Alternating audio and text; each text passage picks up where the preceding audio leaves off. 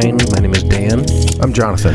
and we are trying to help modern dudes, dads, and disciples find and use wisdom to mature in manhood. And we're doing that because being a man is a challenge. It's so challenging. I could give you uh, countless examples, but it's likely that you who are listening don't even know how to define it, much less how to be one. What does manhood even mean? Yeah. And we've been kind of sitting on this definition now for, you know, probably a couple months. And the more we sit on it, I think the more we really like it. And the joyful pursuit of sacrificial responsibility.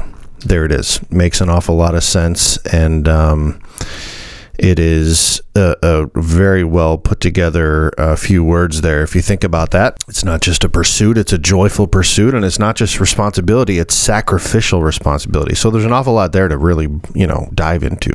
It actually reminds me of what David Gilmore says, and he says that manhood is the defeat of childhood narcissism. Mm. So that's a that's a pretty good, uh, I think, helpful supplemental definition too. That if you think of childhood as being, I mean, profoundly narcissistic in some ways, right? Yeah. Self-absorbed.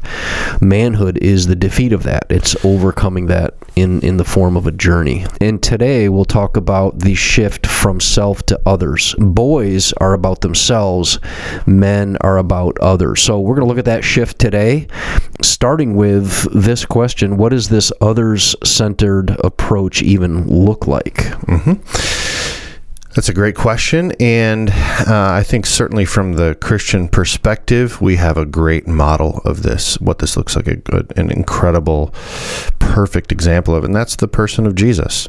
And um, when you think about how he humbled himself, how he emptied himself, um, not for himself, not to live for himself, but to ultimately provide life for others, um, yeah. that, that sums it up pretty good. Sir, it, what comes to mind is you have the ultimate example, right, of somebody who joyfully pursues sacrificial responsibility. There it is. And he does that in and it's described this way in the New Testament it was for the joy set before him that he endured the cross or it was the joy set before him that he pursued sacrificial responsibility yeah. uh, that ended in the execution on the cross so I mean he's the ultimate example of what this manhood looks like and also what this others centered shift looks like mm-hmm. Absolutely. So if you think about that in terms of, let's start with kind of the, the boyish approach, the self-centered approach. What is what can that look like? Uh, I mean, when you think about Jon Tyson's uh, perspective, he says it's basically it's it's just makes you live like you're being a boy makes you live like you're the center of the universe. I mm-hmm. mean, and part of the challenge in modern life is that our entire culture and lives exist as a kind of a blank canvas and the idea is that this blank canvas is my life, and I'm going to spend the rest of my life filling up my canvas, my own pursuits, in order to, uh, in order to be fulfilled. So, as a boy, there's no concept of the common good. Mm-hmm. There's no concept of obligations that I've got to the greater community around me, the neighborhood, or even my own family. It's just you doing you, and the world exists to expand your rights and your privileges. Yeah, and that's the boyish approach, and that's what you inherit as a boy from the main messaging of, of what currently is happening in our culture. I think that's especially true of us in the West. Yeah. Uh, if you do just a little bit of study and, and you look at like something like maybe like Japanese culture, that's not a thing. No. You know, that sort of indi- individualistic approach, things are about me, what I want, when I want it, you know, how am I going to get it? And you're, in your primarily self focused. That's very, what we'll call it a, kind of an American culture. Um, whereas, you know, interestingly, in a place like Japan, they've got this sort of like collective culture, which, I mean, not commun communist, but right. collective, which just means like it, it, it, We think about it in terms of like a family. Like a family exists not as an individual thing, but as a group, right? Yeah. And and they work for like the common good of the family. And I think also, in addition to that, like when families get in trouble, it's when they start thinking individualistically Right. right and, and and and you start pulling apart and pulling away from each other and you end up in your bedroom for 12 hours and you like barely just like you know kind of like a, a little wave to mom or dad in the morning and then you you know see him again at night and, and as things become more individualistic they become typically more problematic Yeah.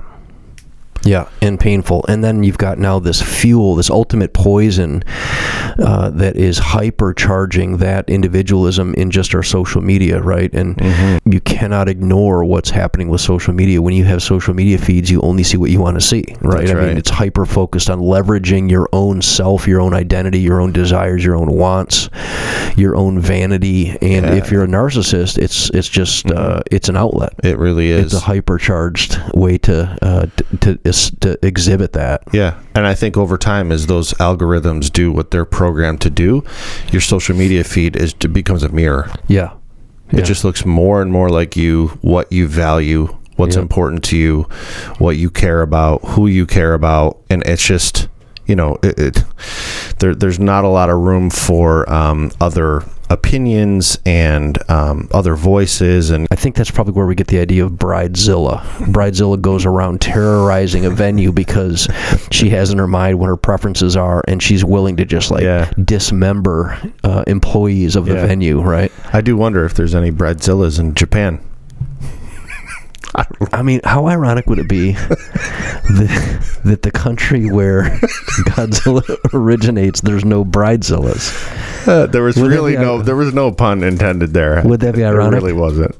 And by Or the way, maybe a little. Maybe is a little. Japan where bride or uh, Godzilla? Yes, it's Yeah. where Godzilla originated. I didn't want to get my Asian countries mixed up. You know, I mean, so on that topic, Saint Augustine says the problem, in essence, of what sin is, is that all of our love is turned inward towards ourselves, and so as a result, we end up sort of inhibiting our own growth um, and become essentially become people whose hearts are closed off to other needs, other uh, people, their differences, their uh, the value, and and um, being emotionally engaged with people, and certainly this could make us bad people, bad neighbors, and we're we end up being bad employees, and especially bad partners in any relationship, whether it's marital or siblings. You know, it's just it's just bad when all of our love is turned inward towards ourselves, and the goal of maturity in life is to kind of come out of ourselves, come toward other people. We don't mean that it's problematic to take care of yourself. We don't mean it's problematic to Of think, course. you know what, I got to get in the gym. I got to start watching my nutrition better. I need more sleep. I have to take care of myself. But what we mean is kind of like pampering, catering.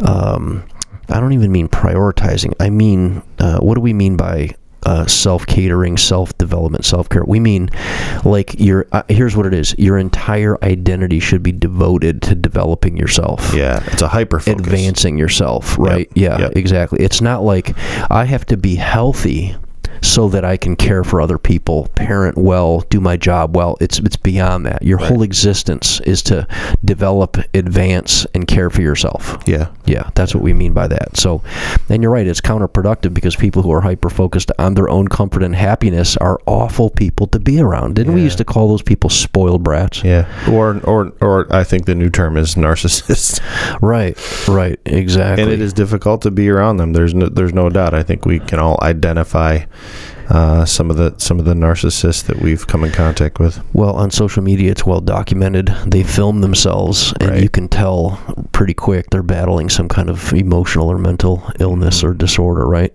Uh, so, human maturity, when we're talking about maturing in manhood, we're literally talking about the process of lifting your eyes upward Yeah, and outward. The idea that marriage is primarily a source of happiness for myself. So if I go into my marriage with that idea, then my spouse is just a tool that I leverage to make myself happy, mm. and vice versa. right. And the damage that's done by that is incredibly intense rather than the idea that marriage is the way to cultivate a family and to contribute to the cultivating the, the, the neighborhoods and developing civilization and so on. Um, and, and we would say in glorifying God with our purpose and our in our existence for him to kind of help become help us become holy in marriage if it's happiness first it really it really undermines our happiness rather than bringing our happiness. And this is supported by all the research is showing the same thing that happiness is not a direct product of pursuing your own happiness. Mm-hmm. it's an indirect product that you never get by by per- chasing happiness. Right.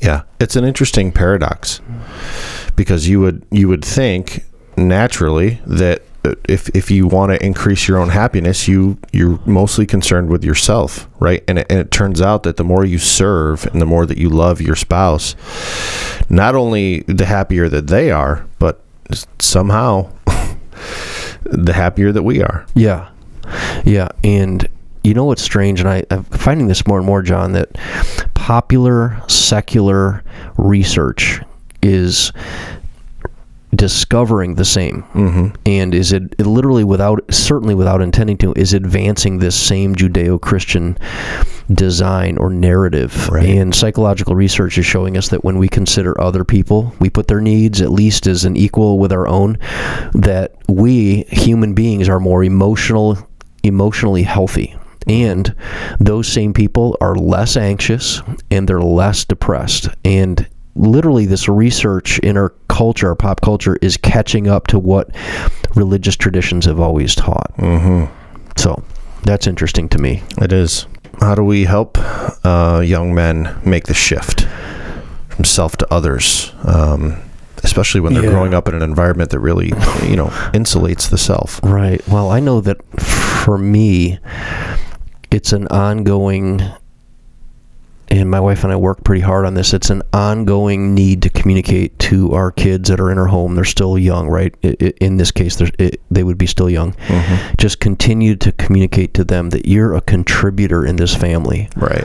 That that would require you to get out of your room, out from in front of the TV. Let's get you plugged into what's happening in our house. My wife does that with the kids in the kitchen, with the chores around the inside. Let's team up. Let's do this project together. Uh, for me, it would be we're going to work on this together. We're going to hit the lawn together. I'm going to show you how to cut the grass together. We're going to, um, whatever the project is. Or I like to, if I'm running errands, I want to, I want to kind of pry my kid out of the house, make yeah. it fun. Mm-hmm. Uh, if we've done work together, we'll take a trip and get some Slurpees when they were little. We have lots of pictures of, of things like that, or any other way to just make it fun being together. But essentially, what we're doing is saying, I'm going to give you an opportunity to get out of your room yeah. and uh, and force you to avoid aloneness. Yeah, yeah. I think it's it's also interesting that if you were to pull most teenagers and ask them about you know the sort of meaningful stuff in their life and, the, and some of the memories that they might have looking back it's it's never like the time that they spent watching TV it's right. never the time they spent playing video games and no. etc it's almost always quality time. It it is. always time spent. Yeah. And it, we just can't underestimate that as dads, right? It's hard to it's hard to um, totally. And even and when your kids get older and they get busy social schedules, this is something I struggle with because of my personality style. I don't really want to interrupt or disrupt. So when my kids get cranking with a lot of social right, stuff and they get a lot of activity going, they they're going here, there, and everywhere. I don't have the personality style that interrupts and disrupts them.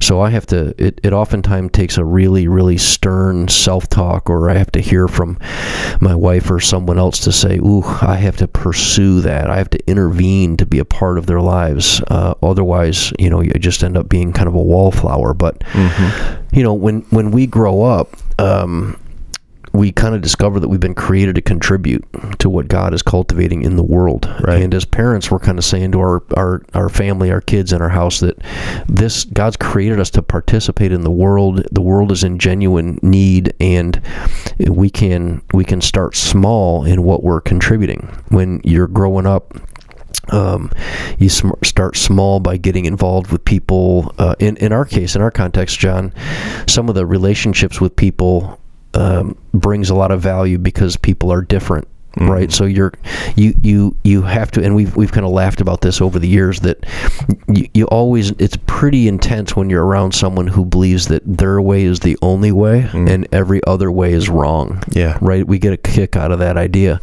because if you're raising your kids to be a part of other people's lives what you're also hoping hoping is that they discover other ways are different and they're valuable and beautiful and there's a whole That's bunch of different ways to be a family right? Or to cook a meal or to prefer a vacation Totally. uh, and so we have the advantage of these church family adults you get the kids around church family adults and they get loved on and the adults meet the needs that our kids have for foundational people that they like and who love them deeply and uh, that's so helpful Yeah, that kind of touches on that that idea of collectivism that that we had talked about before, especially with folks who who believe that they you know their their way is sort of the only way and they they've got an, an angle on things and stuff. But it, it really discounts the collective knowledge that you have in a community. yeah Specifically, like we're we're talking about in a church community. I don't know everything, right? And that's like step one, recognizing that. But then recognizing it like, oh, somebody else might know more about this yeah than I do. And I can really benefit Right. from the collective knowledge of the group. There's a subject matter expert somewhere Right. on what almost any topic. yep And why not take advantage of that? I mean, it takes a it takes a good healthy dose of humility, number one. it does Right. And I love the idea that my kids be exposed to people who can challenge their perceptions on things and challenge their understandings on things and help them see and acknowledge that there's so many differences in the world. Even among Christian tribes, there's different there's different uh, perceptions and differences, and we want to. These are people that we love. They're different, but we get an example to to show the our kids what it looks like to love them, and then we resist comparing ourselves to outsiders because we believe we're um, because we wrongly believe we're perfect or flawless or even worse that we're that we're righteous. And really, Jesus hits this hard on this topic when he's talking about loving other people, and he's basically like, uh, "So consider the Good Samaritan."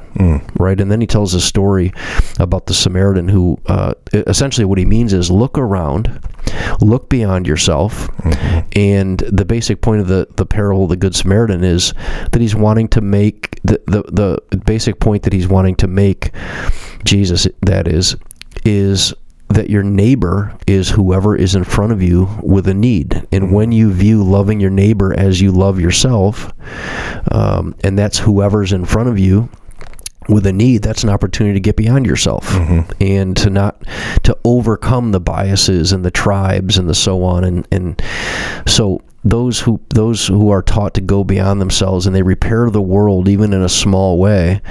Uh, most of us aren't going to live Instagram famous big lives, but we can live really meaningful lives if we're just looking for needs in front of us, uh, especially by people that aren't our own family, that aren't ourselves, right? Yep. And uh, and that usually comes through incremental changes and we expose our kids to that teach them to be proactive forget about yourself embrace the difficulty of those things and that's a gift that we give to our next generation and they're often the small ways that they're learning that best Right. Yeah. do you remember any moment i'm sure you do if we thought about it we could think of the moment where we realized our kids were watching the way we treat people Absolutely. and when we are uh, functioning with other people uh, around our kids, uh, we have the opportunity to humanize other people, right? To help them get into other people's shoes and emphasize what might be happening with them. I remember um, doing this with Justin Bieber. He was like he was like freaking out. You were know. hanging out with Justin Bieber? Well, it wasn't the it wasn't the last time I was hanging out with him. It was the first Oh, time. oh, oh, oh. Yeah. Gotcha. So uh, we were uh, we were watching Justin Bieber go through a really tough time and Mhm. whatever phase of life he was in, and and I remember um, that my kids had come across some Christian friends who were really really harsh, um, really critical. Um, had a lot of really awful things to say about him and his music and anyone who listened to his music and Mm. I remember kind of leveraging that to say we should pray for Justin Bieber, and uh, Mhm. you know we started listening to his music when his new songs were dropping, and we'd listen and I would say, "Man, he he's so talented. God's really put a lot of talent in him." And we began to pray for him. And my my thought was that it's a good example of modeling caring for someone who isn't doing things the way we are, or who isn't Right. like us, or isn't in our Christian tribe. Of course, we know later on he comes to saving faith. I just know that my kids noticed when other Christians were harsh, and uh, Yeah. and and and um, it was much easier, much more, I think, valuable for my kids when we humanized other people. They are watching our response, Oh, right? Someone cuts you off in the car, and you screaming at them, or are you assuming the best? And Yeah. and when your kids are like, "Oh, what an idiot!" I Yeah. mean, how could they do that? Why not? Why don't we say, "Oh, I wonder if they're late."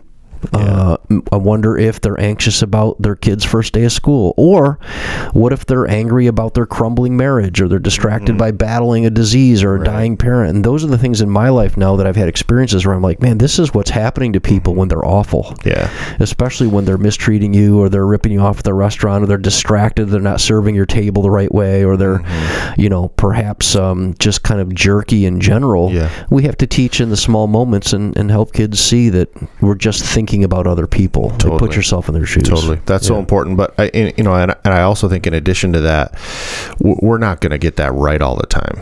You No. know, we're gonna we're gonna mess that up. They're, they're well gonna, you are yeah, in I'm particular I, I can give many examples for sure of you know being upset with someone. You know, like you mentioned, someone cutting you off in a car. Um, are you going to get that right every time? No, you're not. But I think what's important is to sort of like circle back around to that moment too. You know, and and a little bit of um, admission there with your kids that man, dad, dad blew that. That was ridiculous. I, I, I can't even tell you why I react like that. You know, ah, it's because I'm selfish. Yeah. You know, yeah and I'm interested in like getting where I'm going as quickly as I can. I don't care about anybody else on the road. That's that, that's my default, you know. And so admitting that, working through that with your kids, was that hard that for you is- when you I first started doing that Probably more important than like getting it right. was it hard for you so when you first started to learn that did you have a hard time telling your kids i did the wrong thing i did up." it the wrong Yeah. way or Yeah. did that kind of flow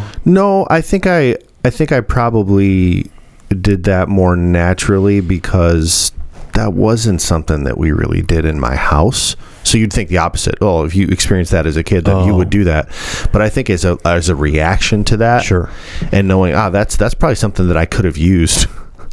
I I you know I, I'm a little bit more. Um, willing to, to to go there with the kids and say yeah i mean I, it's just something i learned you know from my parents about you know maybe what not to do in, a, in a moment like that you know yeah uh, as great as my parents are Right. I know our kids don't like having their own mistakes, and and you know when they misfire, pointing that out is uncomfortable, especially if you do it harshly. Right. It's going to be counterproductive. Um, but being able to point out our own flaws and uh, use kind of ourselves indirectly um, by modeling to our kids that when we say things like "I need to tell you something," I, I just need to apologize. I realized I was I was so angry, or I raised my voice and I did it disrespectfully. And here I am trying to teach you to be respectful, and I'm disrespecting you, or Yeah, or so even raising my voice in an intimidating way, get in your face, and now I'm going to kind of bully you around because I have ultimate authority. You know, being able to say to our kids, "That's got nothing to do with you. That was me. I'm sorry I did that," and I'm mm-hmm. I'm re- literally I'm afraid and I'm projecting that fear and frustration onto you, and I just think that goes such a long way in helping us to kind of purge self righteousness. Totally. And, and and and demonstrate what it looks like to be someone who belongs to Jesus and who's functioning in grace and forgiveness, and then being able to kind of let that flow in inside the house and modeling in front of that kids uh, in front of our kids, you know, especially with our spouse or even our adult coworkers. Why not our own family? It's so much more powerful than little sermons or devotions on forgiveness and humility. right? totally totally Instead, you give them a vivid picture for themselves. Okay, I see what it looks like. I can treat other people humbly, mm-hmm. just like my dad does, and mm-hmm. I can ask for forgiveness when I when I misfire, just like my dad does. And it's such Yeah. a kind of sets a relational tone that really does set them up to live well and purge self righteousness. I think. And yeah i don't think it comes naturally either dan you know in terms of like number one admitting that you messed up but also like mm-hmm. asking for forgiveness from someone you know um I don't know if subservient might be the right word, but like our children, right? Going to them humbly and saying, you know, I, I, here's how I messed up, and would you forgive me? Is it that's a huge Yeah. that's a huge step, you know, because there's no one there, there's nothing that says you have to do that, No. but You're um, transferring power a little bit to those little people. yeah, Yeah. And I think um, that helps us to point out that being right is way overrated. Hmm. You think of all the parents that have sacrificed their relationship with their kids, Oh, and they've totally. done so because they're right. Yeah, yeah, and yeah, being right is the ultimate, right? The That's such a ultimate kind of like um, the ultimate um, principle at home, rather than cultivating relationship and demonstrating humility and forgiveness and and, and just othersness Mm-hmm. in that way, which in my opinion would be far more fruitful than just being right all the time. Mhm. So uh, I think it's important for us to drop the I need to be right in the eyes of my children and and instead replace that with I'm going to demonstrate what it looks like when you're wrong or um, Mhm. uh, help them to kind of get a tool to deal with being wrong. Mhm. Um, so we, we also, I mean, we got to recognize immaturity is lurking in our selfishness. Immature people make even serving others about themselves, right? They, they're going to serve someone else or they're going to do something for someone else, and they're kind of thinking, I, I, I hope they appreciate me for Not really for them. It's for Right. for me. Yeah. Right. So um, I'm going to make the shift from myself to others, but I'm going to do it to look good, to be noticed, to be uh, admired. It could be anywhere, right? At work, at church, or just uh, for a friend. And you might you, you might be you might not be told thank you for it. And if our kids grasp that that it might be overlooked, it might not even be because the people are inconsiderate or a lot of. Uh, it could be because there's a lot going on in their life. Um, but and if there's a lot going on in their life, some people just don't take the time to recognize what you've done for them. But uh, the important thing is that we're communicating to our kids that you still got to do it anyway, and Yep. you have to have the courage to do the good, the right thing. And even if one's not going to really recognize that you've done it, and the reason we do that is because Jesus teaches this selflessness as a method of bearing His image. It bears God's image to be selfless, and it reflects and represents who God is. And of course, we we get that in the the Sermon on the Mount um, as well. So uh, you can expect God to reward you. You don't have to worry about um, being rewarded by people that you're serving or loving or being Yeah. others centered in. Right? It reminds me of two of my favorite so proverbs. helpful. I absolutely love these proverbs. Uh, a generous person will prosper. Whoever refreshes others will be refreshed. Right? Mhm. So you may not be thanked, acknowledged, and admired. But uh, when you're generous with your time, love, affection, resources, money, God says in Proverbs, when you're refreshing people, it'll be refreshing. So you don't you don't need any kind of kickback or feedback from them. And there's another proverb too that I love, which is whoever is kind to the poor lends to the Lord, and He'll reward them for what they have done. God will reward them, not the person giving them feedback or admiring them or appreciating them. So, Dan, in terms of like just a, a, a personal experience that you've had with that shift from self to others, um, give us an example maybe of how that's sort of come about in your life. Um, I, I my best context is my own family. I think about something that my mom and dad were pretty focused on. There's there's kind of a handful of things I could think of that my mom and dad were proactively focused on, but they were pretty insistent that I treated my sisters and my mom well. And I think that's a Dr. Dobson principle that they hmm. were kind of tuned into. Yeah. So that's easy for me to start with that. That when you're thinking about how do I move my son or my kids from self centeredness to other centeredness, the primary way I think of it is serving your family.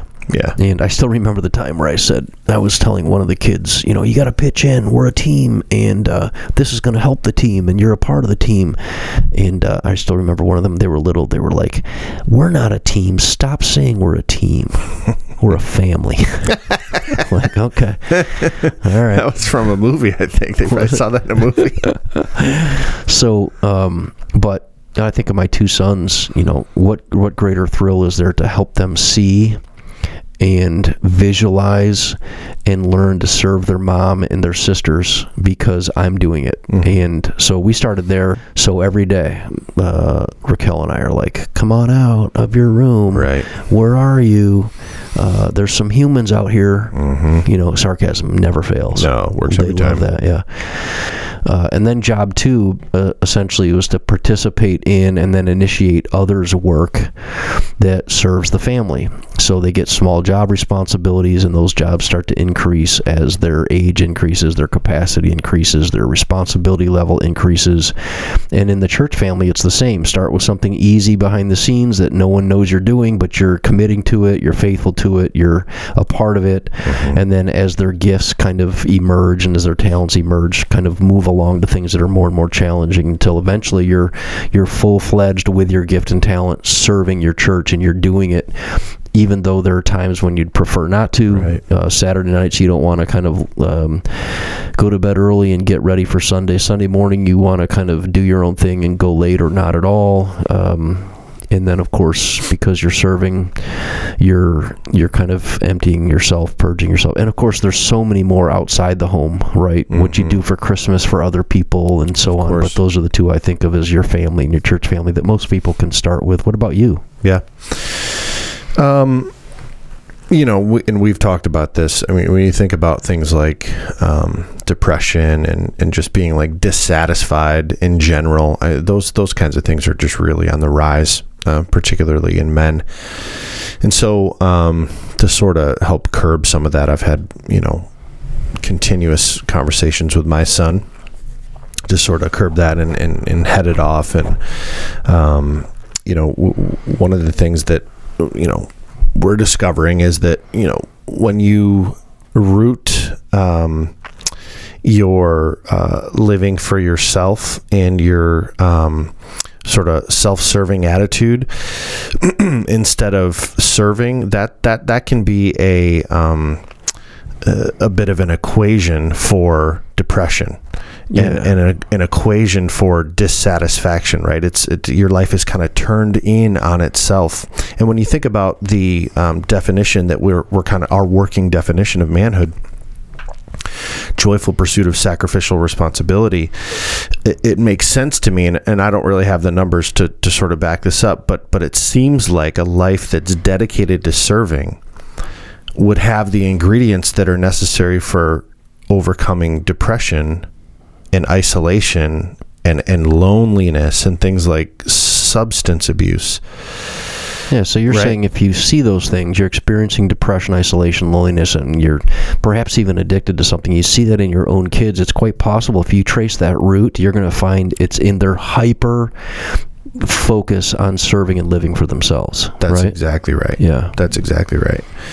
Um, and you know, I, I think about this. I've had this discussion with my brother as well, who's um, pretty high up on the corporate ladder. And there's something about corporate culture that says, you know, of course, put yourself first.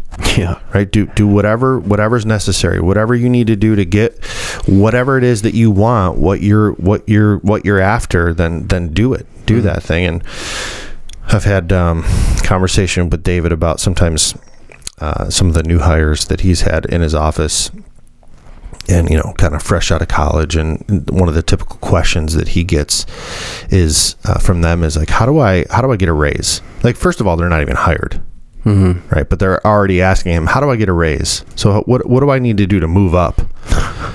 so that that's a great example of being self-focused, right? And and David, you know, his his thought is like, "Oh, there's a much better question than that." And it and it's what can I do to make the company great? Right? How, how do I help the company succeed? So so that's much more others focused. Who in the world is coaching these graduates? And Good I, I think the entire culture is, Oh, is okay. coaching the graduates. Right? What do I what do I need to do to get a raise? What How a do I- blunder. yeah. Yep. So um you know, it, it's it's an others uh, focused approach that promotes personal success. That doesn't seem like it would make sense. Right. Um, it seems like it would be the opposite, but but that is um, that is the truth of what we're and- discovering. And, these aren't generic manhood shifts that we're talking about. These are shifts that help our sons become more like Jesus, who left the ease of heaven to embrace the difficulty of earth and of the cross. Jesus, who humbled and emptied himself to live for others, not just for himself. Mm-hmm. To give himself to other people, not just give himself to his own um, needs and desires.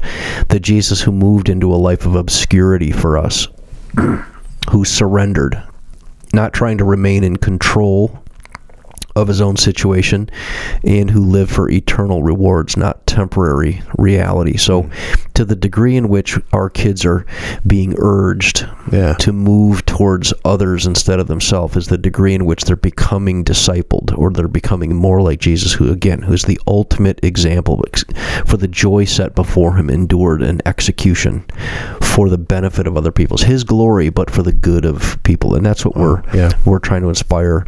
Uh, at the end of our podcast episodes, we find out what you're making, John. Hmm. Love to find out. Um, I'd love to find out what you're making these days. Sure. Um, you know, last time we did an episode, it was around Thanksgiving time, and we talked about a uh, prime rib. And it can be a little intimidating to cook a prime rib. You know, I don't, I don't, I don't expect that people ran out and bought a prime rib once they heard my description of how to cook it.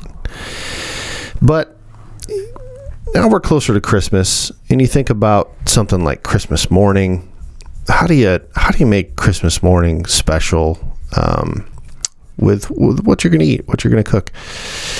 And and it's possible to take something very mundane, a, a kind of a common breakfast food like French toast, and make it special. So I'm, I'm that's what I'm planning on doing. we- that's what we- I'm that's what I'm So that's what I'm going to make. I'm going to make French toast, Dan, but I'm going to do it in a special way. let's hear it. Okay, How so special? just very quickly, th- there's there's two types of bread I think that are the winners when it comes to French toast. One is brioche, which you can get uh, at Wegmans.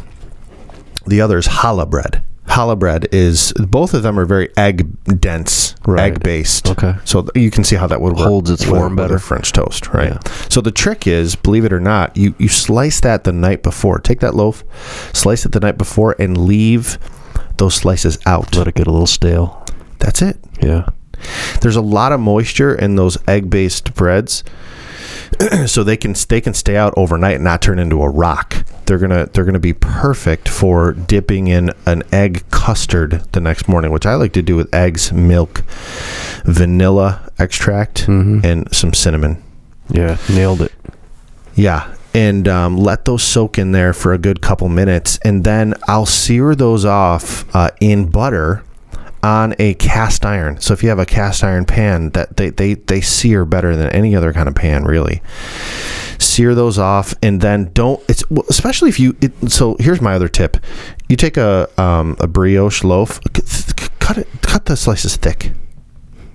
Cut them thick. There's two reasons. Are you mad? No, You sound mad. Because- like you're, because- you sound mad at the at the dudes who don't cut their bread thick enough. guys, Are you angry? guys listen to me cut them thick. There's several reasons but one of them is because when you have a thick cut like that you you can actually have a, a soft interior. If you have a real thin slice of bread it's going to cook real quick all the way through it's going to be one texture. We're looking for two textures. Crispy on the outside. Soft in the middle Yeah, did you hear how you said that? Two textures. It's two harsh two textures. You, you crush those I two did. T's. they need to know dan I know, I know. this is you know what? You you sound more like a sensei This right now than you do a dad or a dude. You sound like All right, I'm going to wrap this up. Here we go.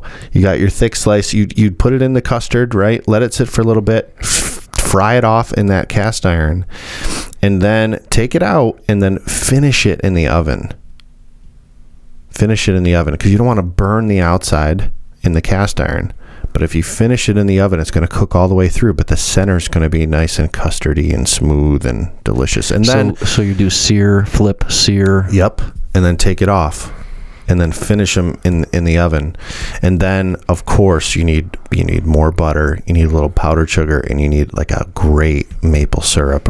Real maple syrup. Don't don't go messing with Miss Jemima. Aunt Jemima. Miss Miss Majama. don't, don't you mess with her. yeah. She- She, ain't to be trifled with. No. No, Yeah, no, no. It's not even maple syrup. no, it's not. Did you know she was from Syracuse? No, I did not. Yeah, Aunt Jemima. She's actually um, buried at Oakwood. And that's a Oh. weird information, but she is right in the city of Syracuse. What's anyway, the, what's the oven at? The oven at what? Three hundred. uh, I would finish it at probably 375. okay. Yeah, 350, 375 for just a few minutes. Doesn't take long. And then, you know, um, I, I like a bourbon maple syrup. Mm-hmm. And then a Of little, course. of course, a little powdered sugar. It's going to be one of the best things you've ever eaten, and you're welcome, everyone. I love it. You've been listening to Maturing in Manhood and hoping that uh, you're also, by listening, gaining a little wisdom if you're a modern dude, dad, or disciple. And uh, it's been fun being with you. We'll catch you next time. See you, everyone.